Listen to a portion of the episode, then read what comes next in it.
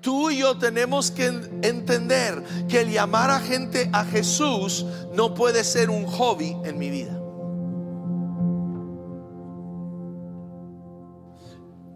El mensaje que sentí que Dios me dio es uno en el cual Dios nos llama a ti a mí a accionar, a hacer algo. Entonces no es salir de aquí diciendo, ah, qué bonito estuvo. No es salir de aquí el día de hoy, ¿qué voy a hacer? ¿Qué voy a qué? Hacer. Jesús en Mateo 11, 28 declara, vengan a mí, todos ustedes que están cansados, agobiados, y yo les daré descanso.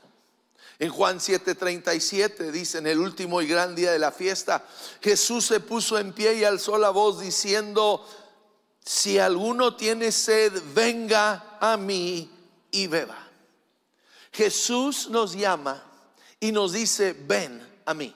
Él nos invita, Él nos llama a Él. Ven. Es una invitación personal, directa a cada uno de nosotros. Nos llama a Él para saciar la sed del interior de nuestras vidas. Nos llama a Él para que descanse nuestra alma. Él nos llama a Él. Jesús nos llama individualmente, no solo en masa, en grupo, sino individualmente Él nos busca y nos llama. En Mateo 4 encontramos a Jesús caminando por la orilla del mar de Galilea y se encuentra con eh, dos hermanos, Pedro y Andrés. Están allí, son pescadores y están remendando sus, sus redes y dice, y Jesús los llamó, vengan, síganme. Les llama individualmente, nos llama a cada uno de nosotros. Más adelante, en ese mismo capítulo, se encuentra con otros dos hermanos, Santiago y Juan, igual pescadores allí sentados al lado de su barco. Y Jesús de nuevo, ¿qué dice? Los llamó. ¿Qué les dijo? Vengan, síganme, ven. Dios nos llama. Sigue adelante en Lucas capítulo 5, verso 27. Encuentra Jesús a un cobrador de impuestos. Mateo se llamaba, sentado cobrando impuestos y Jesús que le dice, ven, sígueme, ven, sígueme y sé mi discípulo. En Juan 1.43 se encuentra a Felipe, otro hombre, y le dice, ven, sígueme. Sabes, Dios nos llama a cada uno de nosotros a seguirle a Él. Él nos llama personalmente, nos llama por nombre, para uno, saciar nuestra vida. Dos, para perdonarnos de nuestros pecados. Jesús nos llama, porque ves el pecado, entra en este mundo e infecta a todos. Dice Romanos 5:12, cuando Adán pecó, el pecado entró en el mundo. Y dice, y la muerte se extendió a todos, porque todos pecaron. Vas con el doctor, ¿verdad? Vas con el médico, te hace llenar todas estas formas. No sé por qué, porque luego entras con el doctor y te hace las mismas preguntas que estaban en la forma. Como que no sabe leer el doctor. ¿verdad? No, entiendo, son doctores y no saben leer. Te, llenan esta forma, te hacen todas estas preguntas y luego entras y te hacen las mismas preguntas. Pero ¿cuáles son las preguntas? ¿De qué padecieron tus abuelos? ¿De qué padecieron tus padres? ¿Por qué? Porque se heredan, se heredan enfermedades. Pues Dios aquí nos está diciendo en Romanos 5 que tú y yo tenemos que entender que hemos heredado el pecado. Hemos heredado, todos nosotros somos pecadores, en la esencia del ser humano. Y la paga de nuestro pecado es muerte. Es una muerte eterna, es una muerte, una separación de Dios. Ahora, no es que Dios lo anhela, no es que Dios lo quiere hacer. Al contrario, Dios no quiere destruir a ningún ser humano. Mm. Nos dice, según de Pedro 3:9, que Dios es paciente en amor con nosotros. Dice, no quiere que nadie sea destruido. Dios no quiere enviar a nadie al infierno. No, Él quiere que todos nos arrepentamos. Dios desea ver a cada ser humano ser librado de el pecado. Dios desea ver el cielo lleno de personas. Es su anhelo, es su deseo. De hecho, él relata, Jesús relata una historia demostrando cuánto Dios anhela ver el cielo lleno de personas.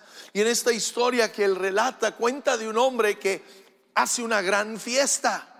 Prepara la fiesta, ya tiene la comida, tiene el lugar, tiene la decoración, tiene la música, tiene todo listo. Entonces manda a correr la voz a sus invitados. Hey, la fiesta está lista, vénganse y empiezan a hacer excusas.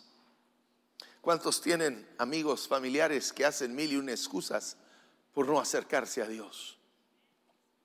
Y empiezan a hacer excusas y, uno le dice, eh, el primero le, dice, acabo de comprar un campo y tengo que ir a inspeccionarlo. ¿A quién compra algo sin primero verlo, no? Otro, acabo de comprar cinco yuntas de bueyes y quiero ir a probarlos, Prefiero ponerme a chambear que ir a tu fiesta.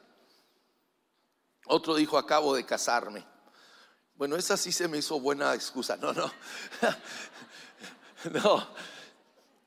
No, cada quien estaba haciendo una excusa por no ir a la fiesta. Entonces, fíjense lo, la, la respuesta de este hombre que nos habla del corazón de Dios les dice, vayan rápido a las calles, a los callejones de la ciudad, inviten a los pobres, a los lisiados, a los ciegos, a los cojos. ¿Ves? Dios invita a cada uno de nosotros, no importando nuestra condición. Él no viene buscando al rico, no viene buscando al poderoso, viene buscando a cada uno de nosotros en nuestro peor momento, en nuestro peor lugar. Él extiende a cada uno de nosotros una invitación a su cielo, a su reino. Luego le informan, pues ya invitamos a todos estos y todavía hay lugar, todavía cabe más gente. ¿Y qué les dice Dios? Dios les dice, ve por los senderos, detrás de los arbustos y a cualquiera que veas, insístele que venga para que la casa esté llena.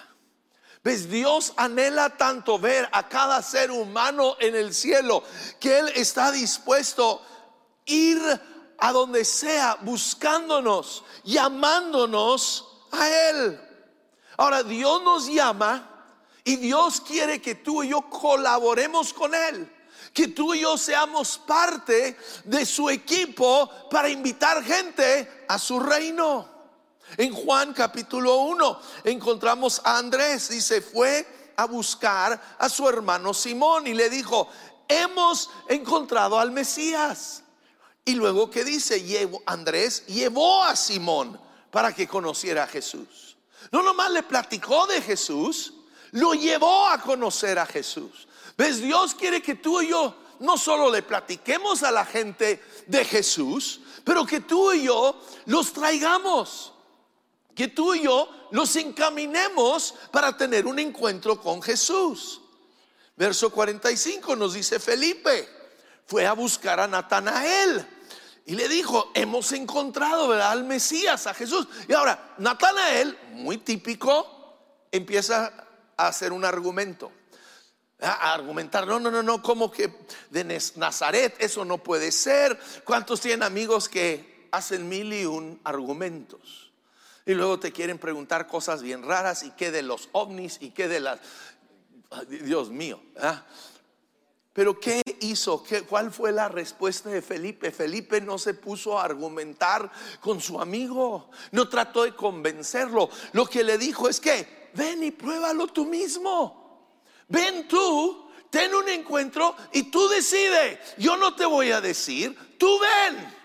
Y Dios nos llama a cada uno de nosotros. A igual que Andrés, a igual que Felipe, que tú y yo vayamos con nuestros amigos, nuestros compañeros, nuestras familias y los invitemos a conocer a Jesús. Que tú y yo seamos los que vamos con ellos, los encaminamos con Jesús. Y ves, Jesús nos quiere capacitar para llamar a la gente. Jesús, ¿verdad? Cuando llama a Pedro y a su hermano Andrés, dijo, vengan, síganme. ¿Qué dijo? Yo les enseñaré cómo pescar personas. Dios quiere capacitarnos a ti, a mí, a cada uno de nosotros para poder atraer a la gente, para poder guiarlos a Jesús. Él lo hará en nosotros. Ahora, ¿cuántos saben que la pesca requiere gran paciencia? ¿A cuántos les gusta la pesca? ¿Hay alguien aquí que le gusta? Oh, ahora aquí así hay algunos. En la primera no hubo nadie que le gustaba la pesca. Ah, pero eh, eh, confesión de pastor, la verdad, a mí no me gusta la pesca. Porque no soy una persona muy paciente. ¿ah? Y entonces tú vas a la pesca y avientas ahí el, el anzuelo y tres horas después, chup, chup, chup, estás oyendo los grillos.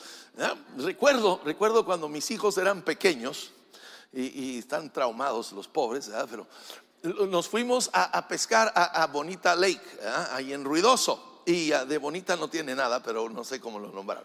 Y ahí vamos, y a pescar y nada. Y a pescar y nada.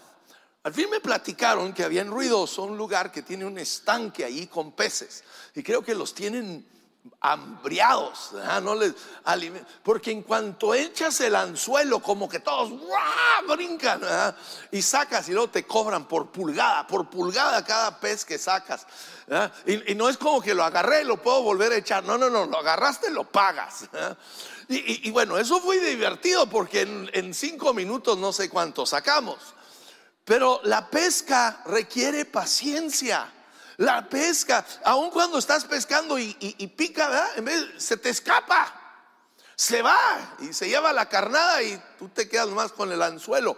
Entonces, la pesca de personas tenemos que entender es igual. Requiere de paciencia, requiere de un esfuerzo. En 2 Reyes capítulo 5 encontramos la historia de un hombre llamado Namán.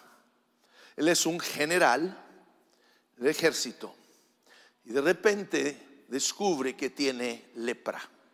Era una enfermedad en ese tiempo de lo más horrible que te podías imaginar, porque era una enfermedad que te aislaba de tu familia. En cuanto alguien tenía lepra, lo sacaban de la ciudad, tenía que vivir solo, apartado de todos, porque temían que era contagioso. Entonces vivía solo, apartado. Y, era una enfermedad fea. Entonces, este hombre, aunque ha tenido éxito en la vida como general, ha, ganado grandes victorias, tiene lepra. Pero había en su casa, escúchame, una sirvienta. Realmente era una esclava. En una de esas guerras había traído a esta niña cautiva de Israel pero esta niña, en vez de llenarse de odio, de rencor, decir, qué bueno Dios está dando su justicia, que se muera. No, no. ¿Saben qué hizo la señorita? Le dijo a la esposa de Naamán, le dijo, si mi amo tan solo fuera a ver al profeta de Samaria, él lo sanaría de su lepra. Ella que compartió le dijo en Israel, hay un Dios que puede sanar. Si él solo va y tiene un encuentro con Dios, puede ser sanado. Tú y yo tenemos que tener ese corazón, aún con gente que tal vez nos ha maltratado, tal vez con gente que nos ha engañado, que nos ha robado, pero tú y yo tener un corazón que va más allá de lo que nos hayan hecho y un corazón por su eternidad. Ahora, Namán va, se encuentra con eh, el profeta Eliseo. Bueno, Eliseo ni siquiera sale. Eliseo manda a su siervo y el siervo le dice, hey, dice el profeta que te zambutas siete veces en el río Jordán y serás sano. Ahora Namán, pues este general, un hombre importante, impuesto a que la gente se le, se le cuadrara y todo, el orgullo le gana. ¿Y el qué me voy a andar zambutiendo en ese río cochino? Ah, en mi tierra hay mejores ríos que ese. Y no quiere. Pero gracias a Dios, había personas alrededor de él que insistieron. Dice, sus oficiales trataron de hacerle entrar en razón y le dijeron, Señor, si el profeta le hubiera pedido que hiciera algo muy difícil, ¿usted no lo habría hecho? Así que en verdad, debería obedecerlo cuando sencillamente le dice, ve, lávate y curarás. Entonces la señorita le habló, le dijo que fuera. Luego no quiere, tiene excusas y tiene objeciones, pero los que están a su alrededor le dicen, Namán, prueba, Namán, no pierdes nada. Namán, por favor, hazlo. Y obedece. Y conocemos la historia. La séptima vez que él se zambute, sale del agua y la lepra ha desaparecido. Dios ha hecho un milagro en él. Y luego brincamos al verso 17, dice, entonces Namán le dijo, a partir de ahora, nunca más presentaré ofrendas quemadas o sacrificios a ningún otro Dios que no sea el Señor. Él tuvo un encuentro con Dios. Él tuvo un encuentro que transformó la vida de este hombre, pero requirió una mujer, una jovencita que le dijera, ve, busca a Dios. Tuvo que tener amigos suyos a su alrededor que le dijeran, por favor, inténtalo, pruébalo.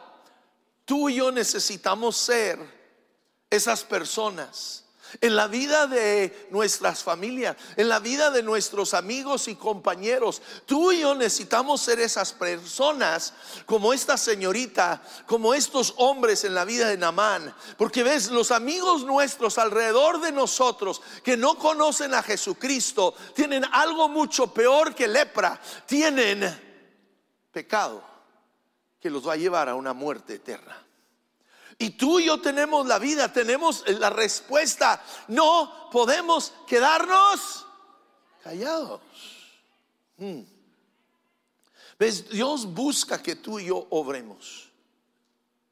En Ezequiel 22, 30 es Dios hablando. Y dice, busqué a alguien que se pusiera en la brecha delante perdón, en la brecha de la muralla para que yo no tuviera que destruirlos. Dios está buscando el día de hoy aquí en el paso y en Ciudad Juárez y en Chihuahua. Él está buscando en tu trabajo, en tu escuela, en tu familia, alguien que se pare delante de Dios y empieza a interceder y clamar y decir, Dios, ten misericordia, ten misericordia de mi familia, ten misericordia de mis compañeros en, en la escuela, en el trabajo. Él está esperando que tú y yo clamemos. Porque Dios no quiere destruir a ningún ser humano. En Génesis 18 encontramos a Abraham y Dios. Y Dios viene a visitar a Abraham. Y viene y, le informa a Abraham, Abraham, estoy por destruir a Sodoma y Gomorra debido a su pecado. Ahora, ¿por qué es que Dios le dice? Dios no es un chismoso, Dios no viene nomás a dar el chisme. No, Él quiere ver a Abraham interceder clamar por la gente de Sodoma y Gomorra. Y es lo que hace Abraham. Abraham le dice, Dios, espérame Dios, esta ciudad tan enorme la vas a destruir, pero ¿qué si hay 50 justos en la ciudad? Dios dice, si encuentro 50 justos, no destruyo la ciudad. Ahora Abraham no se detiene allí, ¿ves? Tenemos que entender el orar por la salvación de la gente, el clamar a Dios no es nomás una oración, no es nomás una vez la hago y ya me olvido, ah, y pues que Dios les bendiga, no. Abraham vuelve a decir, insistir, Dios, ¿y qué si faltan cinco de esos cincuenta? Dios dice, si hay 45 no lo destruyo. Pero Abraham no se detiene. Abraham sigue insistiendo, Dios, pero ¿qué si solo hay 40? Dios dice, no los destruyo. Y, Abraham sigue, pero Dios no te enojes conmigo, tenme paciencia. Pero que si solo hay 30. Y luego que si solo hay 20. Y luego que si solo hay 10. Ahora al fin Dios se va y sabemos el final de la historia. La maldad de Sodoma y Gomorra era tan grave que Dios destruye la ciudad. No hubo diez justos. Pero escúchame, Dios sí escuchó la oración de Abraham. Y Dios quiere escuchar la oración tuya y mía. Dice Génesis 19, 29, pero Dios había escuchado la petición de Abraham y salvó la vida de Lot, a quien sacó del desastre que se tragó a las ciudades de la llanura. No solo sabemos que Dios rescató a Lot, Dios rescató a las dos hijas de Lot y hubiera rescatado aún a la esposa de Lot si no hubiera sido porque la esposa de Lot amaba más el pecado que a Dios. Entonces, tres personas fueron salvados porque un hombre decidió dialogar con Dios y pedirle a Dios misericordia. Y Dios está buscando, ¿qué dice? Hombre, mujer, que se pare en el vallado, que clame Dios, ten misericordia de mi ciudad, ten misericordia de mi familia, que tú y yo empecemos a clamar. ¿Ves? Hay una promesa de salvación para aquel que clama. Romanos 10:13 dice, pues todo el que invoque el nombre del Señor será salvo. Todo el que invoque el nombre del Señor, no importa lo que hayan hecho en esta vida. Si claman a Dios, pero dice, pero ¿cómo pueden ellos invocarlo para que los salve si no creen en Él? ¿Y cómo pueden creer en Él si nunca han oído de Él? O yo diría, ¿cómo es que pueden creer en Él si lo único que han oído de Él es mentira. ¿Y cómo pueden oír de Él a menos que alguien que se lo diga? Alguien tiene que decirle, escúchame, Dios no va a enviar un ángel a hablarle a tu familia de Jesucristo. Dios no va a mandar un ángel a tu trabajo, a tu escuela, para hablarles de Jesucristo. Dios no va a mandar un ángel para hablar de Jesús aquí en El Paso, en Juárez, en Chihuahua. Dios nos envía a quién? A nosotros. Nos envía a nosotros. Sí. En Ezequiel 22, 30, lo triste es donde él dice que busca a alguien que se pare en la brecha para no destruir la tierra. ¿Qué dice? Pero no encontré a nadie. Uh. No encontré a nadie, dice, por eso ahora derramaré mi furia sobre ellos y los consumiré con el fuego de mi enojo. Haré recaer sobre su cabeza todo el castigo por cada uno de sus pecados. Yo el Señor soberano he hablado. Wow. Dios no quiere destruir a las personas. Dios no quiere derramar de su ira sobre las personas. Por eso Él busca, habrá un hombre, habrá una mujer, habrá un joven, una señorita que se para delante de mí para orar a favor de ellos. Habrá alguien que vaya y les hable de mí, que les hable de mi amor. Que la respuesta no sea como aquí, que Dios tenga que decir, en el paso no encontré a nadie. En Juárez no encontré a nadie, en Chihuahua no encontré a nadie. Oh, no, no, no. Tenemos que clamar. Tenemos que hacerlo, pero lo tenemos que hacer cada uno de nosotros. ¿Saben? Aquí en Estados Unidos les fascinan las estadísticas. Encontré estas estadísticas esta semana. Hicieron una encuesta de 10 mil personas que habían dado sus vidas a Jesucristo. Y les preguntaron, ¿cómo es que llegaste a este encuentro con Jesús? ¿Qué, qué es lo que, fue lo que obró en tu vida? El 2% dijeron es que tenía una necesidad, una crisis en mi vida. 3% decían, pues no sé, solo llegué. 6%, solo el 6% dijeron, ay, es que me gustaba cómo hablaba el predicador. Solo el 6% quiero llorar. Ok, gracias al 6% de ustedes aquí que les caigo bien. El 5% dijeron, ah, nos gustaba el programa que tenían para los niños en la iglesia. Escúchame, el 79%, digan conmigo, 79% dijeron, alguien me invitó. Alguien me invitó. Entiéndanlo, entiéndanlo. Yo influyo en 6%. Tú, no te hagas, tú influyes en el 79% de las personas. Pero muchas veces, no, espérame, no, pero muchas veces queremos que el pastor haga todo. Que el pastor les hable, que el pastor... Yo, yo solo muevo al 6%. Tú, tú, voltea con el vecino, dile, tú, no te hagas. Ah, no te, tú mueves el 79%. El 79%. Ahora, pero para poder hacer eso, para mover ese 79%, escúchame, tú y yo tenemos que entender que el llamar a gente a Jesús no puede ser un hobby en mi vida.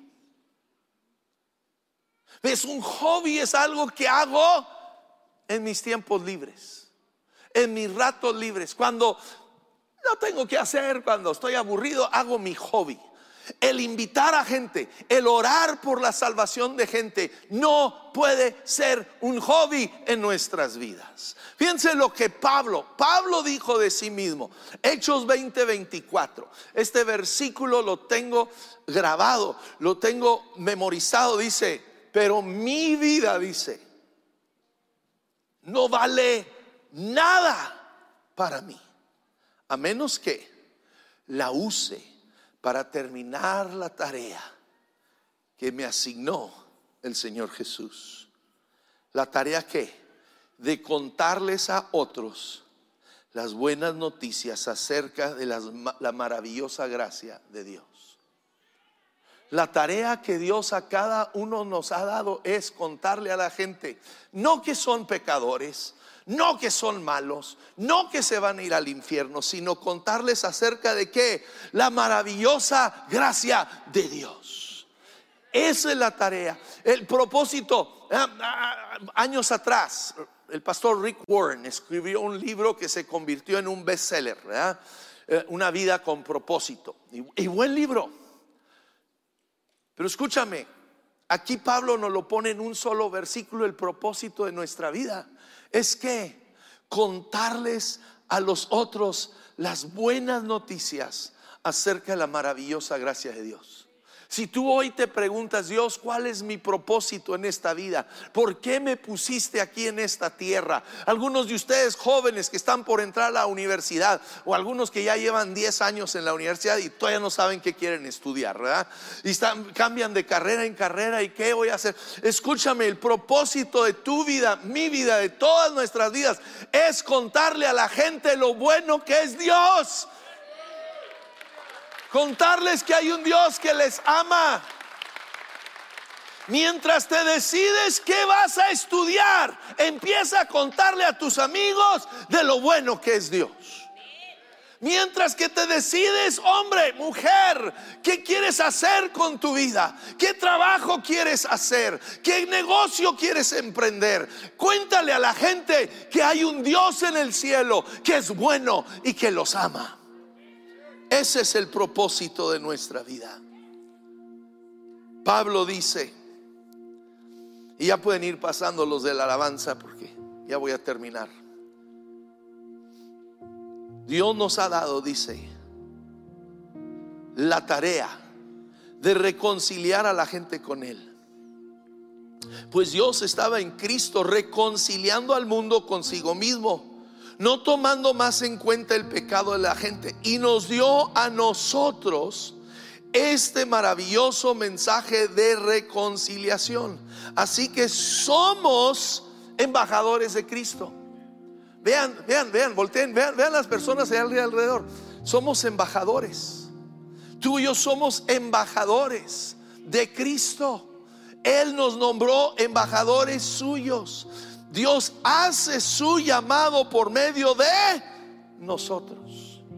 No lo hace por medio, no dice por medio de un predicador, no dice por medio de un ángel, lo hace por medio de cada uno de nosotros. Dice, hablamos en nombre de Cristo cuando que le rogamos vuelvan a Dios.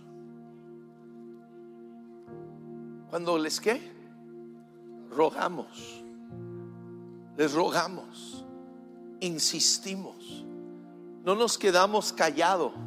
Ya no es que, ay, bueno, es, yo no quiero decir nada, quiero que, que vean en mi vida a Jesús. Está bien, deben de ver en tu vida a Jesús. Deben de ver que vives de una manera que agrada a Dios. Pero eso no es lo que lo va a convencer. Tú y yo tenemos que rogarles, tenemos que abrir la boca y hablarles de Cristo, de lo que Él ha hecho en nuestras vidas. Hablarles del Dios que ama a cada ser humano. Que vuelvan a Dios. Entonces queremos como congregación obedecer a Dios.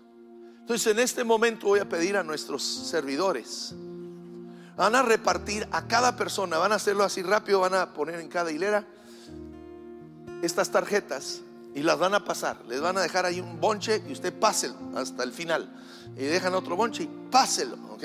Y quiero el rápido en cada campus aquí, yo quiero que cada persona tenga uno de estas tarjetas en su mano. Solo necesitas uno. ¿Ok? Solo es uno, no, no, no hay cupón para un burrito gratis ni nada. Entonces, no necesitas más que solo uno, uno, uno, uno, para cada persona. Entonces, ayúdenos, servidores, vamos rápido, repartiendo. Si aún no han llegado contigo, levanta la mano para que puedan ver dónde nos está faltando repartir. Aquí hay una sección que está faltando.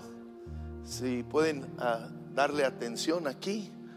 Y, vamos igual en los campus, si todavía no han llegado, levanta la mano. Aquí atrás hay unas damas que todavía no las han atendido, por favor.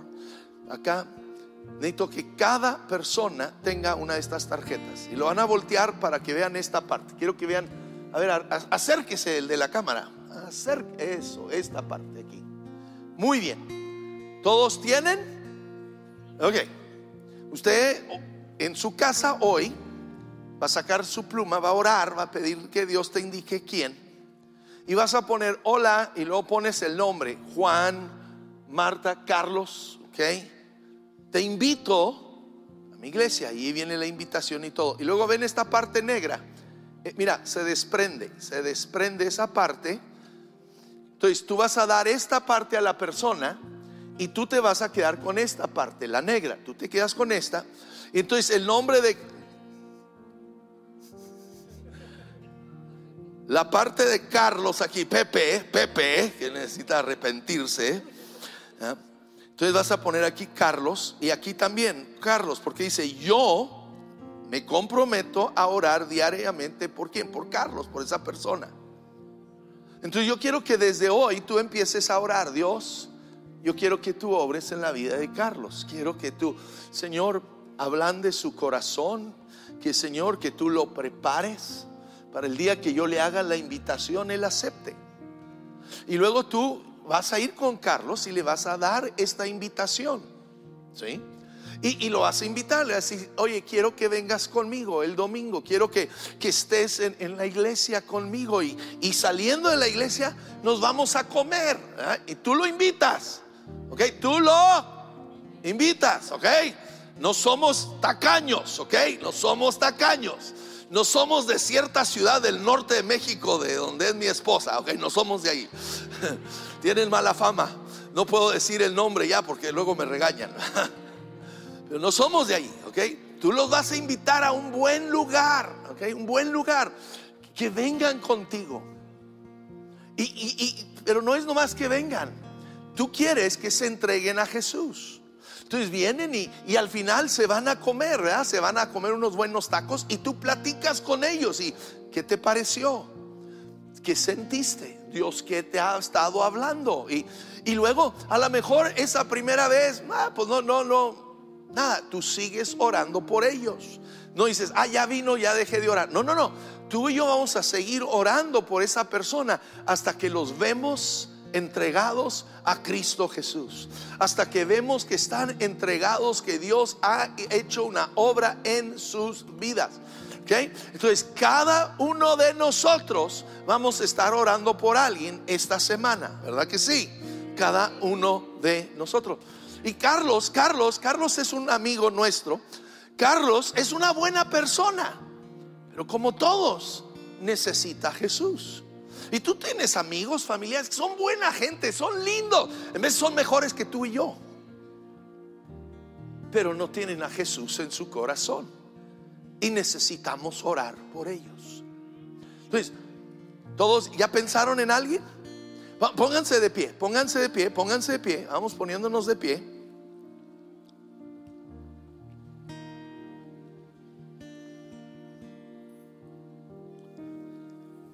Yo quiero que en este momento vas a levantar una oración por ese amigo o ese familiar tuyo que quieres que tenga un encuentro con Dios, ¿ok? Yo quiero oírte, yo quiero que ores, no, no grites, no dejes al pobre vecino sordo y luego tenemos que orar por sanidad, ¿ok? Tranquilo, tranquilo, pero ora en voz alta, no, no, no te quedes. Hey, muchas gracias por conectarte al mensaje de este domingo. Nos encanta el que puedas ser parte de lo que Dios está haciendo en nuestra iglesia sin importar de dónde nos estás viendo.